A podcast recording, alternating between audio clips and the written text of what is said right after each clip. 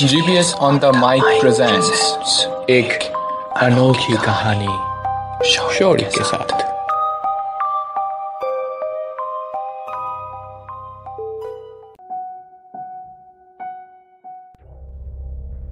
कोलाघाट, कोलकाता से करीब 70 किलोमीटर की दूरी पर पूर्व मेदिनीपुर में बसे हुए एक छोटा सा शहर है। जो पिकनिक स्पॉट के नाम से परिचित है। यह अक्सर लोग पिकनिक या छोटी छोटी छुट्टियाँ मनाने आते हैं। आज की कहानी सोनल और उसके दोस्तों के साथ हुई अजीबोगरीब घटनाओं पर आधारित है। सोनल अपने दोस्तों के साथ एक ऐसे ही छुट्टी मनाने कोलाघाट गई थी। और वहाँ के सबसे बढ़िया रिसोर्ट निशिकुंज में ठहरे थे। सोनल बहुत दिनों के बाद अपने दोस्तों के साथ छुट्टियाँ मनाने निकली थी। वो बहुत खुश थी, पर उसे क्या मालूम था कि ये खुशी सिर्फ़ कुछ ही लम्हों की ही थी। जब वो लोग रिसोर्ट पहुँचे तो उनको उनका रूम्स दे दिया गया। उन्हें रूम नंबर 331 और 332 मिला। एक अजीब सी बात हुई उनके साथ जब उन्हें रूम्स दी गए। रिसोर्ट के सारे स्टाफ जैसे एक दूसरे की तरफ़ देखे जा रहे थे और उन्हें देख के ऐसा लगा कि मानो उन्होंने कोई भूत देख लिया हो। किसी ने इस बात पर ध्यान नहीं दिया, सिवाय अनुपमा के। अनुपमा सोनल की खास दोस्त थी। और वो अपने पति के साथ आई थी। ज़्यादा कुछ बोले बिना अनुपमा हँसते हुए अपने रूम की ओर चली गई। सब लोग बहुत मज़े कर रहे थे, पर अनुपमा का ध्यान किसी और ही तरफ़ थी। रिसोर्ट के सारे लोग जैसे उनसे डर रहे थे। कोई भी स्टाफ उनके पास जैसे आना ही नहीं चाह रहे थे। अनुपमा को पहले दिन से ही शक थी कि कुछ तो गड़बड़ ज़रूर है। और उसकी ये शक तीसरी दिन और भी ज़्यादा बढ़ गई। जब एक वेटर दूर से उन्हें देखे जा रहा था। पर उसने जैसे ही उसकी तरफ़ देखी तो वो चला गया। उसी रात एक बहुत ही अजीब चीज़ हुई उनके साथ। सोनल की तबीयत अच्छी नहीं थी इसलिए उसने रिसोर्ट में ही रुकना सही समझा और बाकी सब घूमने के लिए निकल पड़े। अनुपमा को अच्छा नहीं लग रहा था सोनाल को अकेले छोड़ते हुए। सोनल अपने कमरे में आराम करती रही। अनुपमा भी दो घंटे बाद अपने पति के साथ वापस आ गई, पर लौट के उन दोनों ने जो नज़ारा देखा, वो देख जैसे उनके होश ही उड़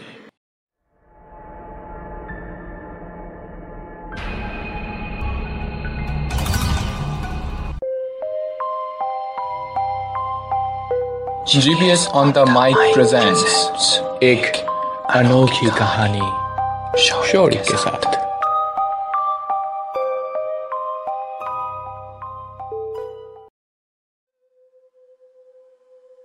अब तक आप लोगों ने सुना। सोनल अपने दोस्तों के साथ छुट्टियाँ मनाने कोलाघाट गई थी। शुरुआत से ही अनुपमा को शक थी। कि वहाँ के स्टाफ उन लोगों से लगातार कुछ बातें छुपाए जा रहे थे। ये शक और भी बढ़ गया जब तीसरे दिन एक वेटर दूर से उन्हें देखे जा रहा था। पर जैसे ही उसने उसकी तरफ़ देखा तो वो चला गया। उस दिन सोनल की तबीयत भी थोड़ी खराब थी। इसलिए उसे रिसोर्ट में छोड़ सब घूमने निकल पड़े। अनुपमा सोनल को अकेले छोड़ने के फैसले से खुश नहीं थी। इसलिए दो घंटे बाद अपने पति के साथ वो वापस लौट आई और लौट के उन्होंने जो देखा, वो देख जैसे उनके होश उड़ गए। सोनाल एक कैबरेट लड़की की तरह सजी हुई बैठी थी। अनुपमा को झटका लगा। पर सोनाल की पति राजीव ने हँसते हुए कहा ये क्या? इसलिए तुम हमें दूर भेज रहे थे। साड़ी को ऐसे कौन पहनता है हाँ? वैसे हेलेन अभी भी ज़्यादा सुंदर है मेरे लिए। ये सुन के अनुपमा की पति आनंद ज़ोर से हंस पड़ा। पर अनुपमा शौक में थी। उसने धीरे से सोनल को कहा, सोना, ये क्या कर रही हो? इतना मेकअप इतना मेकअप तो तुम्हें पसंद नहीं थी? सोनल उसके किसी भी बात पर ध्यान नहीं दे रही थी। वो बस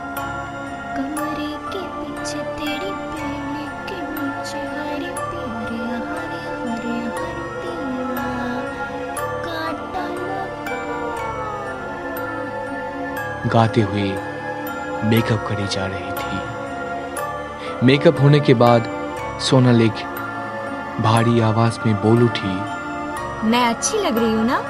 अनुपमा राजीव और आनंद को कुछ बोलने का मौका ना देते हुए सोनल ने अपनी पिक्चर खींचने के लिए राजीव को कहा। तीनों के तीनों बहुत ही शौक में थे। अनुपमा ने कहा सोना तबीयत ठीक है ना? सोनल ने कहा क्यों? नहीं तुम कह रही थी कि तुम्हारी खैर छोड़ो। अच्छी बात है कि तुम ठीक हो। तो राजीव हम चलते हैं रूम में। सोनल का ध्यान रखना। अगले दिन सोनल को देखकर अनुपमा और आनंद को जैसे शौक लगा। सोनल को इतना लाउड मेकअप करते हुए किसी ने कभी नहीं देखा। अनुपमा ने पूछा सोनल तुम ठीक हो ना? ये मेकअप का भूत कब से चढ़ गया? सोनल ने तीखी नज़रों से अनुपमा को घूरते हुए कही सुन बे तेरी मर्ज़ी नहीं चाहिए मुझे। अपने काम से काम रख। सब के सब हैरान होकर सोनल को देखते रह गए। राजीव ने कहा सोनल अपने दोस्त को क्या कोई ऐसा बोलता है? और तुम्हें क्या हो गया यहाँ? माफ़ी मांगो। सोनल ने राजीव को घूरते हुए कही माफ़ी मांगे मेरी जूती। अगर माफ़ी मांगना है तू मांग। किसी को कुछ समझ नहीं आ रहा था। अनुपमा पहले से और ज़्यादा डर चुकी थी। राजीव और आनंद के पास कुछ भी हाल नहीं था। सोनल के अपरिचित व्यवहार से सब शौक में थे। सोनल, जो इतनी शांत स्वभाव की लड़की थी, वो इतनी उग्र बन चुकी थी, जो किसी से बात करने से पहले दो बार सोचती थी, आज ज़ोर से किसी बजालन औरत की तरह पेश आ रही थी। जिस लड़की ने आज तक गाली नहीं दी वो बात बात पे गाली दे रही थी। सब कुछ देखते हुए राजीव ने कहा नहीं चलो वापस चलते। ये छुट्टी वरना और भी खराब हो जाएगा। सबने सहमति दे दी पर सोनल ने जाने से इनकार कर दिया। वो डरते हुए कही जाऊँगी। तू जा तू जा। घर में कोई मुझे पसंद नहीं करता। तू जा। राजीव ने समझाया। अरे हम घर थोड़ी ना जा रहे। हम तो दूसरी जगह जा रहे। सोनल ने मुस्कुराते हुए पूछा। स- सच्ची हम घर नहीं जा रहे हैं ना? वो खुसक बुढ़िया मेरे नाक में दम कर देती है। राजीव को अब थोड़ा सा शक हुआ क्योंकि राजीव और सोनाल अकेले रहते थे। तो ये बुढ़िया कौन है? सब अपने अपने लगेज पैक करना शुरू कर दिए। वो लोग जैसे ही चेकआउट किए कि तभी रिसेप्शनिस्ट ने पूछा, सब ठीक है ना? अनुपमा इस बार बोल उठी हाँ क्यों पूछ रहे हो? आ, नहीं नहीं। आप लोग जल्दी चेकआउट कर रहे हो तो आ, इसलिए पूछा। वो मेरी दोस्त की तबीयत ठीक नहीं है इसीलिए। रिसेप्शनिस्ट ने और कुछ नहीं कहा। बहुत ही अजीब बात थी। सारे स्टाफ मेंबर्स दूर से देखे जा रहे थे पर पास कोई भी नहीं आ रहा था। अनुपमा ने सोनल को हाथ से लिए। पर पहली बार अनुपमा सोनल को लेकर चल नहीं पा रही थी। सोनल में जैसे दस हाथियों की ताकत आ चुकी थी। इतनी भारी हो चुकी थी।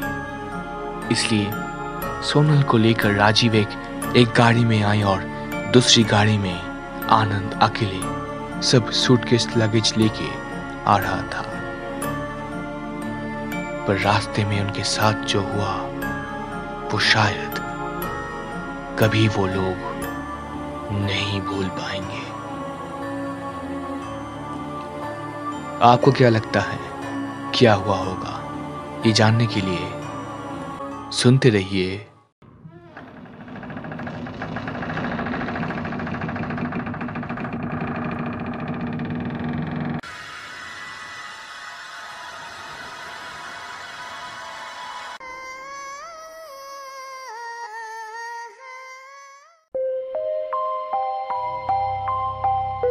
GPS on the mic presents एक अनोखी कहानी शौर्य के साथ।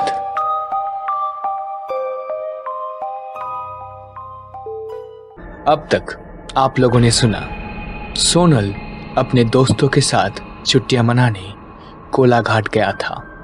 अचानक से सोनल के व्यवहार में बदलाव आने लगा। सोनल जो कि एक शांत स्वभाव की लड़की थी बहुत उग्र बन चुकी थी।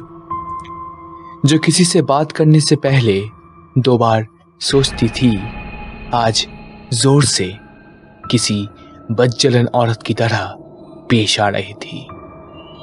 जिस लड़की ने आज तक गाली नहीं दी, वो बात बात पे गाली दे रही थी। सोनल के इस अपरिचित व्यवहार से सब बहुत चिंतित थे। उसके पति राजीव ने वापस लौटने का फैसला लिया। राजीव के इस फैसले से सब सहमत थे और वापस लौटना सही समझा। सोनल लौटने से इनकार कर दिया, पर राजीव के समझाने पर वो मान गई। सोनल बातों बातों में किसी बुढ़िया का नाम दोहरा रही थी, जिसे सुन राजीव को थोड़ा शक होने लगा, क्योंकि वो दोनों घर में अकेले रहते थे और वो किसी ऐसे बुढ़िया को नहीं जानता था। इस बात पर ज़्यादा ध्यान ना देते हुए राजीव सोनल को लेके निकल पड़ा, पर रास्ते में उनके साथ जो हुआ, वो शायद कभी वो लोग भूल नहीं पाएँगे। सोनल के व्यवहार में और भी बदलाव आने लगा। वो और भी ज़्यादा उग्र बन चुकी थी। राजीव उसे अकेले संभाल नहीं पा रहा था। अनुपमा और भी चिंतित होने लगी। अचानक से इतनी भारी आवाज़ और इतनी उग्रता कुछ और ही दर्शा रही थी। ऐसा तभी होता है जब किसी आत्मा का साया किसी के शरीर में प्रवेश कर जाती है तो उस इंसान के व्यवहार में अपरिचित बदलाव आने लगती है, जो इंसान के साधारण सोच से परे हैं। सोनल के व्यवहार हुबहू मिल रही थी। अनुपमा ये सोचना नहीं चाहती थी, क्योंकि उसकी यही विश्वासों के लिए कॉलेज में भी चिढ़ाया जाती थी। अनुपमा शांत बैठी हुई सब कुछ देखे जा रही थी और अपने मन में हनुमान चालीसा पढ़ने लगी कि तभी अचानक सोनल गुस्से में बहुत ही भारी आवाज़ में बोल उठी हनुमान चालीसा पढ़ रही है हाँ? मुझे भगाएगी? इतनी हिम्मत है तुझ में? अनुपमा जैसे डर में सिकुड़ गई। राजीव भी चौंक चुका था। उसने डरते हुए कहा क्या? कौन पढ़ रहा है? कोई कोई नहीं। क्या बोल रही हो? सोनल फिर से बोल उठी। ये डायन पढ़ रही है इसकी तो राजीव ने सोनल का मुँह ढाकते हुए कहा वो नहीं कहेगी। तुम शांत रहो। अनुपमा पसीने से लथपथ हो चुकी थी। उनका ड्राइवर भी ये सारी घटनाएँ देख रहा था। पर वो जैसे शांत बैठा था। अनुपमा को डरते देख उसने कहा मैडम जी अगले किसी दुकान से एक बोतल पानी ले लेना प्लीज़ अनुपमा जैसे आसमान से गिरी। सब सोनल को लिए चिंतित बैठे थे और ड्राइवर को तब पानी चाहिए था। बिना कुछ सोच अगले किसी दुकान से अनुपमा एक पानी का बोतल ले ली। बोतल को लेते ही ड्राइवर ने मानो, एक अजीब सा चीज़ किया। पानी का बोतल खोल के उसने कुछ बोलते हुए उसमें फूक देने लगा। दो बार फूकने के बाद सोनल जैसे एक जानवर की तरह व्यवहार करने लगी।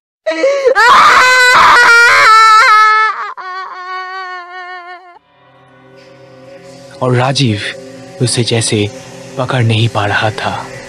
सोनल बोल उठी। तू भूख मारेगा हाँ? भूख? तेरा अल्लाह कुछ नहीं कर पाएगा। मुझे भगाएगा हाँ? क्या कर सकती हूँ देखना चाहता है हाँ? ड्राइवर ने अनुपमा को बोला। मैडम जब तक हम शहर ना पहुँचे तब तक ये पानी छिड़काते रहिए। अनुपमा ने जैसे ही पानी छिटाई सोनल एक जानवर की तरह चीख उठी। ये देखकर राजीव और भी ज़्यादा डर गया और सोनल को ज़ोर से जकड़ लिया क्योंकि ये देखकर सबको ये पता चल चुका था कि सोनल अपने आप में नहीं थी।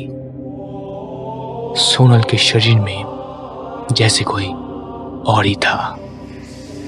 ड्राइवर ने कहा, मैं आपको एक दरगाह में लेके जा रहा हूँ। तब तक पानी देते रहिए। ये सुन तभी अचानक सोनल जैसे जोरों से हंस पड़ी।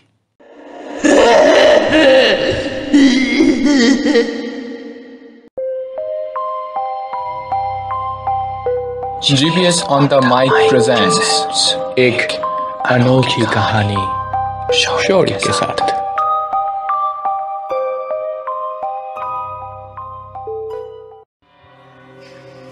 आप लोगों ने सुना कि सोनल के व्यवहार में अचानक बदलाव आने लगा।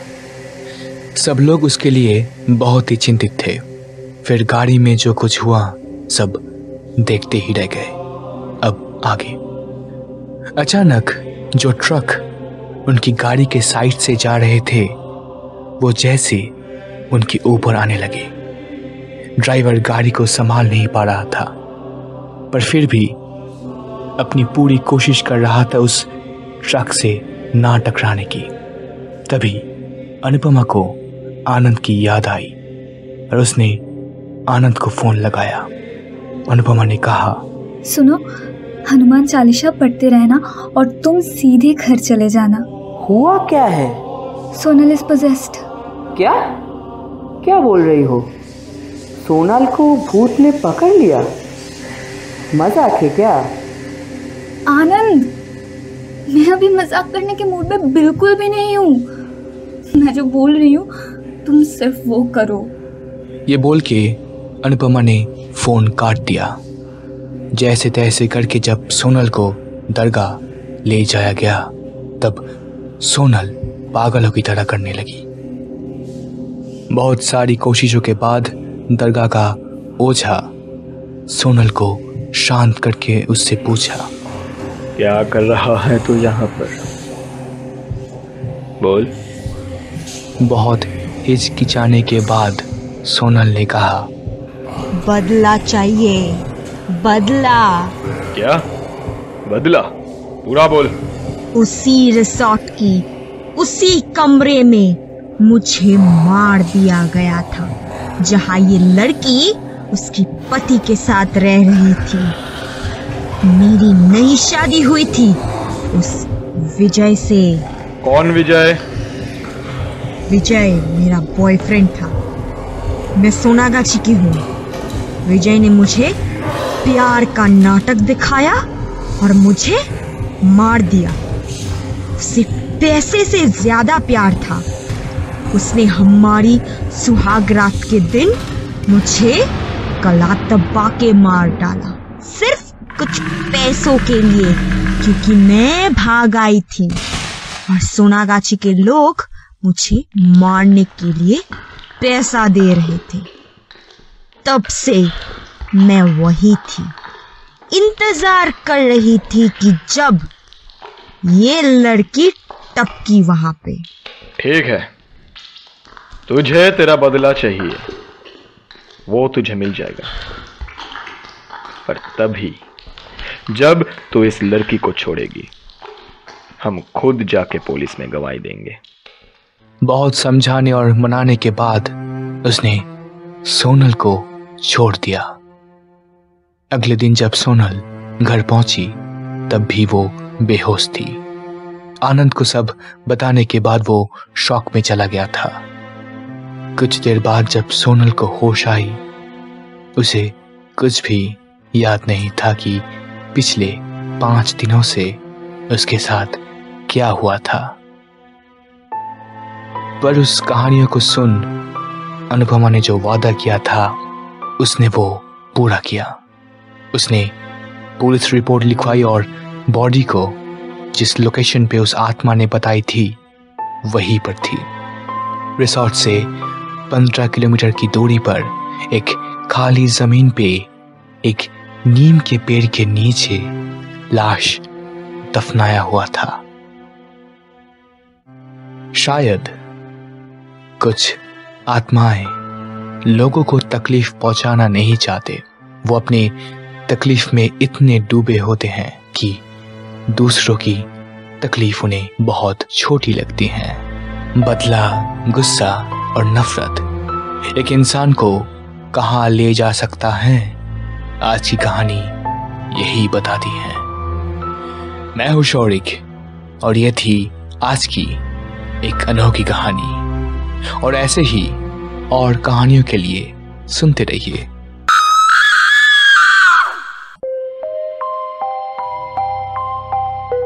GPS on the mic presents एक अनोखी कहानी शौर्य के साथ।